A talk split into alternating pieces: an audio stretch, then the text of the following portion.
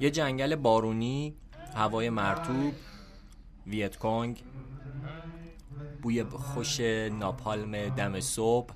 عاشق بوی ناپالم دم صبح. Good morning ویتنام!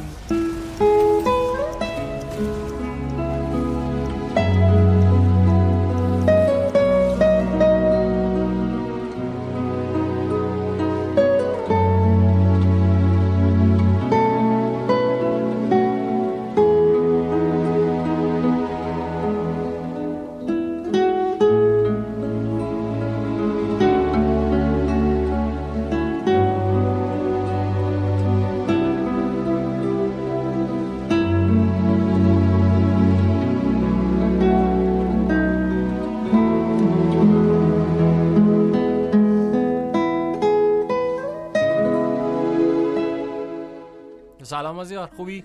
سلام نه استقلال باخت اما ایرادی نداره. ما قهرمانیم. سربلند باخت می‌خوای اینو بگی؟ نه نه نه بحث سربلندی نیست. و اتفاقا می‌خوام این برنامه رو از طرف خودم به عنوان کسی که 20 سال استقلالیه تقدیمش کنم به وریا غفوری و گریه های بعد از بازیش.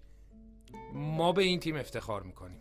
خب پس زیاد چیز نکنیم دیگه ادامهش ندیم چون حالت احتمالا خوب نمیشه از باخت تیم طرف بزنیم. آره خب آره موافقم به هر حال باخت باخت. خب بازی یک هیچ شد با پنالتی که کی زد کی خورد کی پنالتی داد؟ روزبه چشمی داد اما پرچمش بالاست به خاطر برخوردی که تو اینستاگرام هست انجام داد.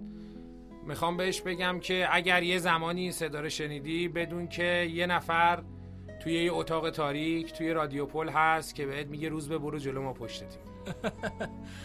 خب اینم تغزل مازیار راجع به تیم محبوبش.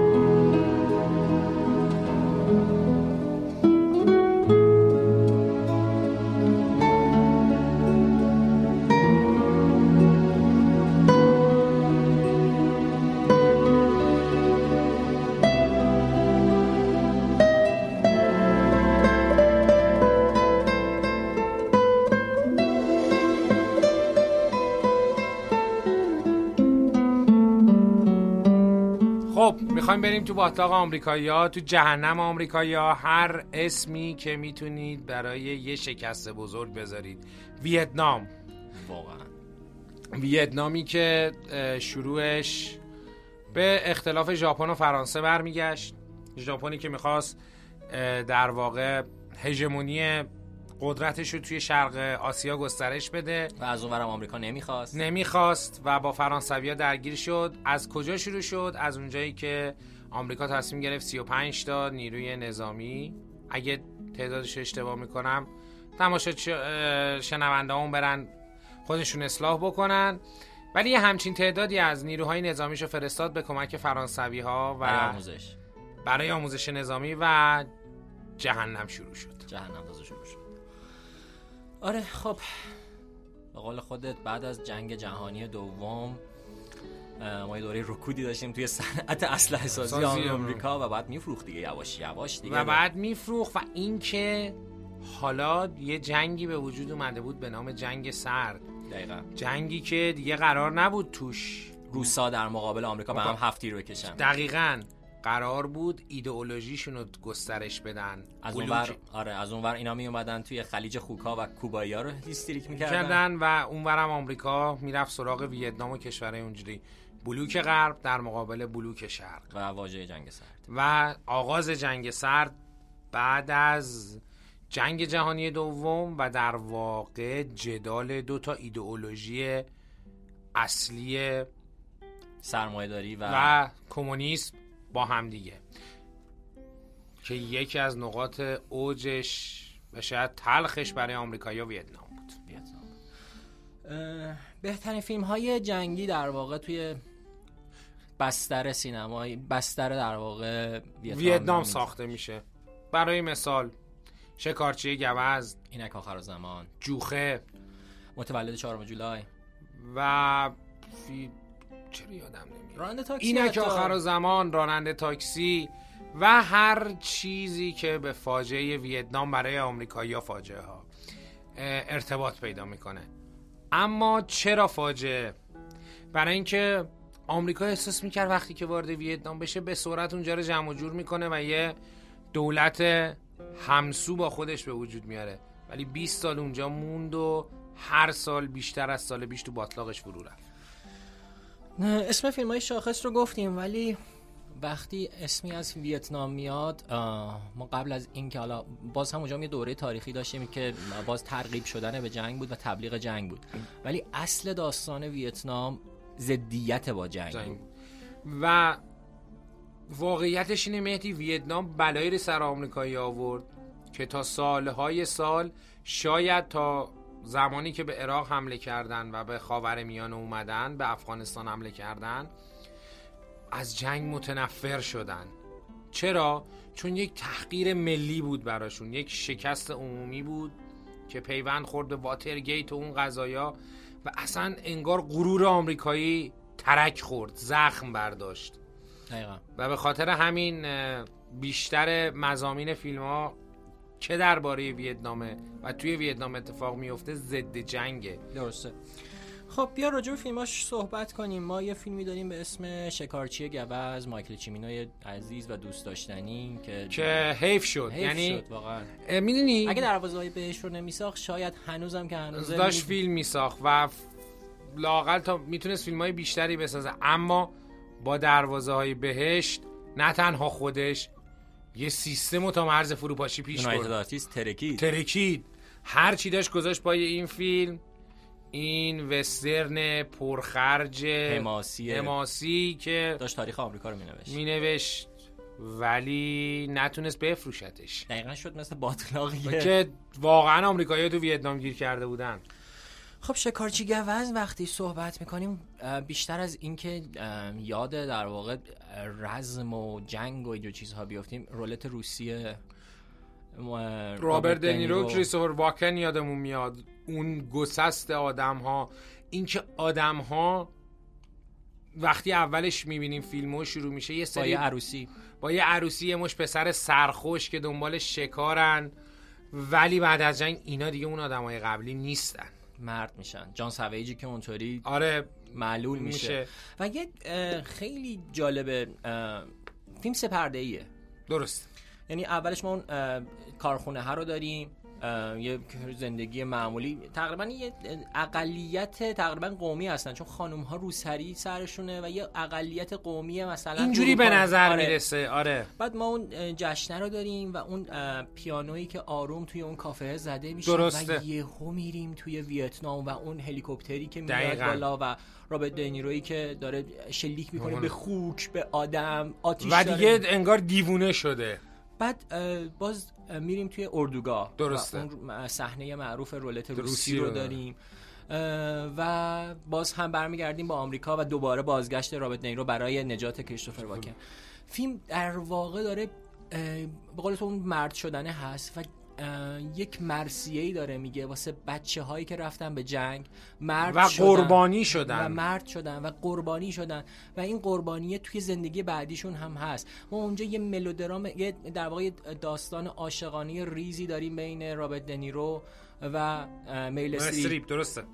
اصلا میل استریپ اونجا دیگه نشان دهنده این هستش که زندگی که فرو پاشیده زندگی که دیگه به سرانجامی نخواهد رسید. نماد در واقع اون چیزیه که جنگ از آدما می‌گیره. اولیش عشقه. دیگه شما وقتی که میری جنگ و اون صحنه ها رو می‌بینی دیگه مردن فرقی نمی‌کنه با زنده بودن. کاری که کریستوفر واکر می‌کنه. دیگه واسه یه واژه هایی مثل عشق معنی ندارن. عشق به یه زن عشق به تشکیل خانواده. اینا واسه بیمعنی میشن و اینو شکارچی گوز در حد اعلا به تصویر کشیده واقعا. همون بر ما چیز رو داریم. الیور استون با فیلم جوخه. جوخه. داستان باز هم در واقع گرفته شدن خوی انسانی از آدم هایی که درگیر جنگ میشن. برمیگردن به درنده خویشون دقیقا و اون علمان های مسیحی که توی دوتا گروه بانش از یکیشون نماد خیره یکیشون نماد شره. و اون نمای بسته شدن در واقع مردن درست. ویلیام دفو. درسته. که دستهاشو باز می‌کنه مثل یک مسیح باز مسلوب دقیقا مسلوب میشه در واقع و یه جورایی انگار حبوت می‌کنه. یه جورایی انگار از زمین کنده میشه. یه مردن ساده نیست بدل میشه به یک آین آره. و جالبه خیلی جالبه. توی جوخه ما چارلی رو داریم و توی اینک آخر زمان مارتین شین شینو. باباشو داریم. آره. و اون ژنرال مخوفی که در واقع کلونل کورتز مخوفی که با اون هیبت به راندو بازی می‌کنه و مخوفترش هم کرده. و در حد یک خدا بالا میره در حد یک الهه بالا دقیقا. میره. و اون کیش شخصیتی که برای خودش بین اون بومی های در واقع فکر کنم کامبوجه. نزدیک در واقع ویتنام چون آره. داستان هایی داشتیم که ما ویتنام و کامبوج خیلی با هم دیگه اون موقع درسته. ارتباط و مراوده داشتن و هوشیمینه کلا ویت کنگا رو از هر دو طرف جمع می‌کرد. توی همین ویتنام ما در مقابل آمریکا ویت کنگ ها رو داریم. اینها یک جوری مثل اون اسکادران های ژاپنی یا اون کامیکازه ها در واقع میرن برای مردن. ما در مقابل یک سرباز آمریکایی که همیشه اولای فیلم های مثلا ویتنامی رو ببین اردوگاه هایی که صدای موسیقی راکن رول بلند آره. میشه دارن اونجا حتی آب... سعی می‌کنن زندگی رو اونجا آره شکل زندگی اونجا شکل میدن باربیکیو دارن. اینا اومدن برای مردن. آره باربیکیو دارن آبجو دارن. یک جوری در واقع چی میگن؟ خوشی پیش از طوفانه. یا آرامش پیش از طوفانه. بعد شما توی اون فضای جنگی که همه جا سبزه یهو میری وسط جهنم. وقتی که اینک آخر و زمان اون ناپالم هایی که به قول بازیگر شدم رفت رابرت دوال. رابرت دوال. نشسته و داره اونور داره موج سواری می‌کنه و دیالوگ معروف من عاشق بوی ناپالم دم صبح هم شما جهنم رو توی اون سبزیه می‌بینی. و ویت کنگ هایی که میرن گفتم مثل کامیکازه ها میرن برای مردن, مردن. و ایدئولوژی که هوشیمینه در بهشون تزریق کرده و اینا رو آماده مردن کرده. قهرمان آمریکایی در مقابل کسی که ایدئولوژی واسش از جونش ارزشمندتره. فلسفه‌ای که کمونیست داشت ارائهش آره. می‌داد. خیلی تقابل جالبیه. یعنی واقعا ما میگیم انگار که انگار که زندگی مقابل ایمان قرار آره، گرفته. ما میگیم که جنگ بین طرف A طرف B. B, اینجا هم دقیقا توی درام فیلم توی درام شخصیت ها درام آدم ها و کاراکترهای فیلم ما یک جنگی رو می‌بینیم که حالا فضای جدای از اون فضای تفنگ و تیر و دو نف دو تا عقیده دو تا ایدئولوژی دقیقا. به خاطر همین هم است که ما میگیم ژانر جنگ سیاسیه و گریزی از سیاست نداره. برای اینکه شما تو همون اینک آخر زمان هم حتی می‌بینی که یکی مثل سرهنگ کورتز تبدیل میشه به یه جور فیلسوف یه جور عارف و در تضاد با نیروهای خودی که همون آمریکایی هایی هستن که علیه ویتنامیا می جنگن قرار می‌گیره. و همین باعث میشه که حتی دستور قتلش صادر بشه. و به خاطر همینه که جنگ ژانر جنگ از فضای سیاسی کشورها جدا نیست. و ویتنام هم اساسا به همین خاطر به خاطر سیاست هایی که آمریکا مد نظرش بود شکل گرفت ولی بدل به جهنم شد. و اتفاقی که توی ویتنام میفته در واقع به چالش کشیدن مردانگی و نرینگی آمریکاییه. اصلا بعد از اون شکست چه در سطح قهرمان ها و در چه سطح ملی انگار آمریکا یه جوری مردانگیش رو از دست میده. مثل قهرمان فیلم بازگشت به خانه هالشبی یا متولد چهارم جولای الیور استون که اینها انگار اصلا حتی راننده تاکسی راننده تاکسی. سرخورده مغموم از جنگ که حتی نمی‌تونه با یک زن یک رابطه انسانی معمولی و میاد برقرار که سیستم رو سیستم فاسد رو درست کنه و نمادش رو یک سیاست مدار می‌دونه. اینها مردانی هن که انگار مردانگی بعد از جنگ ازشون گرفته شده. یا حتی قرامات جنگ برایان دی پالما. دقیقا. میگم راجب مردانی است که دیگر اون هویت مردانه ای رو که مثلا ما توی اتانات وارز می‌دیدیم دیگه ازشون نمی‌بینیم. مردایی سرخورده زخمی رنجور حساس و به لحاظ روانی دچار فروپاشی عصبی شده. آره دقیقا مثل سروان فارسکام دقیقا. و این اتفاقی که میفته انگار اینها خود آمریکان که نابود شده. و باید دوباره بسازیمش.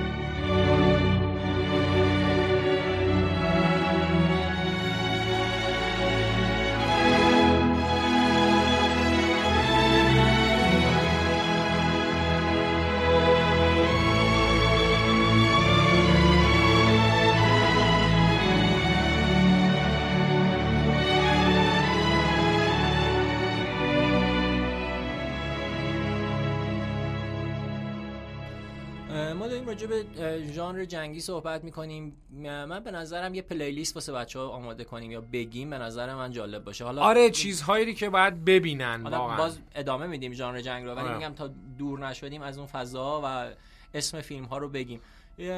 بیا یه لیست ده تایی درست کنیم. نظر چیه؟ عالیه. بریم جلو. خب فیلم محبوب خودت از سینما جنگ چیه؟ نجات سرباز رایان. بسیار عالی. گل مجلس تو برداشتی دیگه. دیگه بالاخره ما یه خودم زرنگی من خط باریک قرمز ترانسمالیک خیلی دوست دارم. که من ندارم اصلا اصولا ترانسمالیک رو دوست ندارم. پس به جای تو قلاف تمام فلزی رو پیشنهاد میدم. قلاف تمام فلزی. یه فیلم بگم که محبوب جورج بوش هم هست. سقوط شاهین سیاه. اوه بله خب خیلی دست راستی و ترتمیز و, و حماسی. خب حالا من چی بگم که کم نیارم. خوبه. پلی در پل رودخانه کوای رو ترجیح میدم. خب پس منم پل پلی در دور دست رو ترجیح میدم. خب 6 تا فکر کنم فیلم گفتیم. فیلم آره. آره. خب من چهارمی چی بگم؟ راه افتخار من OK هم باش. تو راه افتخار رو میگی؟ خب منم میگم همون شکارچی گوز که خیلی راجعش صحبت کردیم.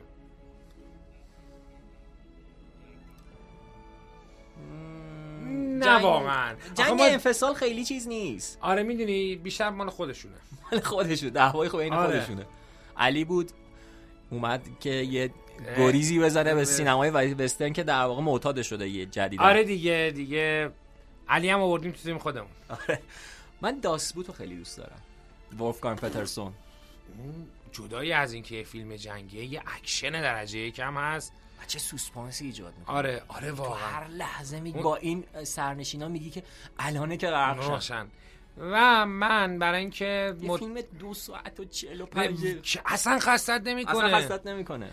و من برای اینکه متهم نشیم که همش داریم راجع به سینمای هالیوود صحبت می‌کنیم منم پیانیست به عنوان فیلم آخرم پیشنهاد میدم. پیانیست پولانسکی. یه فیلم ایدئولوژیه. خیلی ایدئولوژی گفتیم که دیگه تو جنگ از ایدئولوژی گریزی نیست. اوکی. یه باطلاق دیگه بازم آمریکا توش دخیله. افغانستان و عراق میگه و هنوزم مسئله حل نشده. می‌دونی من احساس می‌کنم که این یکی یه مقدار پیچیده‌تر از اونم هست. آره این اونجا یه دونه در واقع یک کشوری بود که یه نفر دیگه حمایتش می‌کرد ولی اینجا یه ایدولوژی داریم.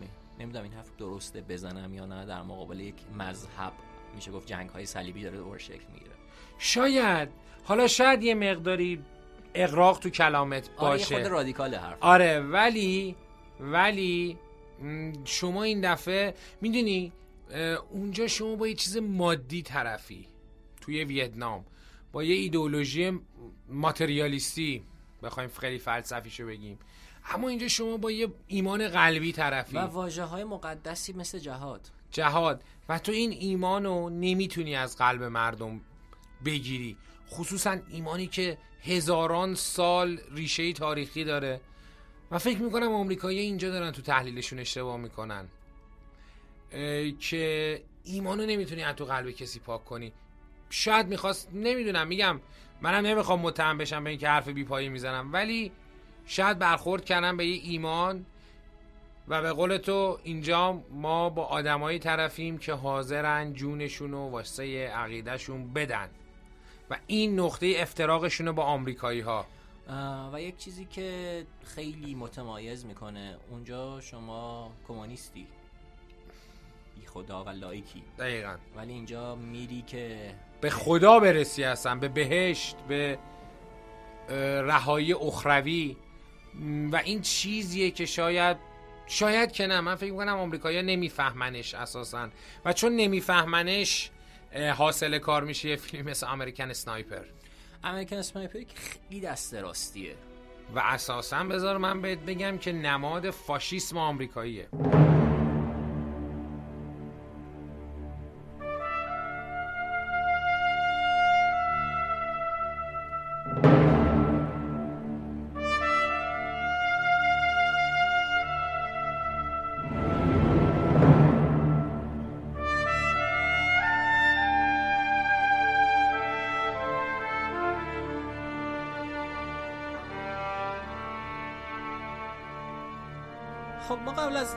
افغانستان یه جنگی داشتیم به اسم جنگ خلیج. صدام حمله کرد کویت چاهای نفت کویت رو آتیش زد. صدامی که احتمالا برنامه بعدی ما هست. آره بین چون می‌خوایم دیگه بریم بپردازیم تو برنامه بعدی راجع به 8 سال دفاع مقدس. آره و اومد و افغانستان قضیه 11 سپتامبر و گروه های جهادی مثل داعش مثل القاعده طالبان. و پدیده هایی که ما هنوزم درگیرشیم که سا... که فیلم های بعدی هم توی این فضاها ساخته نشده. یه چیز جالبی که من همیشه توی سینمای جنگی حداقل دنبال می‌کردم این هستش که دشمن ها ممکن استش عوض بشن چون برمیگرده به ایدئولوژی. ببین مثلا تو فیلمی مثل رامبو رامبو 3 درست. و اون شمایل ازولانی در واقع سیلوستر استالونه توی افغانستان میاد به حکومت در واقع طالبان کمک می‌کنه در مقابل ارتش سرخ روسیه و همین آدم ها تبدیل میشن توی مثلا لانسار سروایو که مارک آره. بازی کرده بود تبدیل میشن به بدمن های آره. فیلم علتش میگم که شما وقتی که ژانر سیاسی میشه سیاست یه کسی می‌گفت سیاست تنها شاخه ای از علوم انسانی که دنده عقب داره. ممکنه یه جاهایی اصلا این دنده عقب گرفتن ها ماهیت هدف و پروژه سیاسی رو عوض بکنه. پس به تب و طبع اون دشمنات هم عوض میشن. آره مثلا ما توی اوایل مثلا سری جیمز باند افسرهایی داشتیم که مربوط به دوره نازی بودن. بعد تبدیل شدن به جاسوس های روسیه. دقیقا. بعد رفتن به سمت کره شمالی و الان دارن میرن به سمت گروه های جهادی. دقیقا. این برای اینه که اون ماهیت سیاسی توی این ژانرها واقعا دست بالاتر رو داره و به خاطر همین هم خب شما دشمناتون عوض میشه. آدمهای بدتون عوض میشه در واقع بدمنهاتون عوض میشه. یه فیلمی هم هست به اسم نامه های از یوجینبا و پرچم های پدران ما. جالبیش اینه که دو طرف جنگ نگاه فیلم هر بار تغییر زاویه میده و قهرمانان رو سمت مثبت فیلم یا مثبت نمی‌تونیم بگیم. سمت همدلی برانگیز فیلم, فیلم تبدیل میشه به ژاپنی آمریکایی. ژاپنی آمریکایی. و برای من دقیقاً فیلم هایی که کلینت ایستوود ساخته و برای من یه چیزی اینجا خیلی عجیبه. OK من کلینت ایستوود یه دست راستی جمهوری خواه عجیب و غریب می‌دونم که حتی به دونالد ترامپ رای داد. ولی چی میشه که یه آدمی با اون نگاه انسانی از اون دو تا فیلم می‌رسه به American Sniper؟ آره American Sniper خیلی چیز عجیبه. در مقابلش Hurt Locker رو داریم ما. آره Hurt Locker ی که اتفاقا می‌بره شما رو. که جنگ در واقع التیام بخش برای قهرمان. یعنی اونجا اصلا جنگ میشه زندگیش میشه هویتش. اون نمایی رو داریم که جرمی رنر جلوی قفسه فروشگاه وایساده و نمی‌دونه چجوری خرید کنه. و با بچه‌ش نمی‌دونه چطوری رفته دقیقاً اصلا یادش رفته و جنگ میشه عین زندگیش. به قول فکر می‌کنم جمله تبلیغاتی فیلم بود که جنگ مخدر میشه جنگ مخدره در و خب می‌دونی این اتفاقا می‌تونه ما رو با یه مقداری نگاه های سیاسی توی نظام سیاسی آمریکا آشنا کنه که انگار فیلم هارت لاکر رو یه دموکرات ساخته و کاترین بیگلو اولین کارگردان آره، زنی, زنی که, که, فیلم اکشنش در, در واقع اسکار می‌گیره. و در مقابل ما یه دونه دست راستی جمهوری خواه کابایی داریم. کابویو داریم به اسم کلینت بود هر که من دوستش دارم با اقماز ایناشو ول کن. آقا خوبه. ببین کیه که به سرن عاشق باشه و کلینت بود دوست نداشته باشه. ولی خب من به خاطر این دستبندی باید بگم این آدم جمهوری خواه و دست راستی در نهایت خروجی فیلم جنگیش میشه امریکن اسنایپر امریکن اسنایپر خب ما سینمای جنگ رو یه ذره شخم زدیم. آره و من خیلی هم فیلم های احتمالا یادمون رفته, رفته. ما راجع به نجات سربازداران صحبت نکردیم. کردیم که من هنوزم اعتقاد دارم بهترین فیلم جنگی تاریخ سینما من اعتقاد دارم. حتی بهتر از غلاف تمام فلزی کوبریک. 100 درصد. پس اگه ندیدین ببینین دیگه. باید ببینیم برای اینکه به حرفای ما رو به خوبی درک کنیم. اون ده دقیقه ابتدایی فیلم که کل فیلم به برات من ده دقیقه می‌ذارم روش میگم 20 دقیقه که به نظر من یکی از بزرگترین دستاوردهای تاریخ سینماست و با تصویر نه تنها برا تو تعلیق همزاد پنداری و اینا رو می‌سازه که کار شخصیت پردازی رو انجام میده. و تو رو می‌بره تو دل جهنم نورماندی. این که میگیم می‌بره رو تا نبینید نمی‌فهمید. خب مهدی فکر می‌کنم که بعد برنامه بعدیمون رو بذاریم برای سینمای 8 سال دفاع مقدس به و سینمای جنگ ایران به عنوان بومی ترین ژانر ایرانی یعنی سینمای جنگ تنها ژانریه تو ایران که کاملا بومی شده و تیپولوژی آدم ها و سبک زندگی خودش رو پذیرفته. مازیار همه سربازایی که به خونه برمیگردن حتما نباید روانی بشن یا قاتل زنجیری آره می‌تونن هنرمندای بزرگی بشن که ماهیت جنگ رو با هنرشون به ما القا بکنه. آره جیمز بلانت یه زمانی توی ارتش بود و وقتی که خواننده معروفی شد یه آهنگ خیلی خیلی خوشگل و ترتمیز داره به اسم کریو هام برای دوست فقیدش که توی جنگ در واقع کشته شده خونده. و این می‌تونه بهترین پایان بندی برای پادکست این برنامه باشه. پس من از دوستامون خواهش می‌کنم که ما رو توی سایت رادیو دات و شبکه های اجتماعیمون دنبال کنن و حتما برامون نظر و کامنت بذارن قطعا به ما کمک می‌کنید که برنامه های بهتری براتون تولید کنیم خدافز شما Strong as you are, tender you go. I'm watching you breathing for the last time. A song for your heart, but when it is quiet, I know what it means and I'll carry you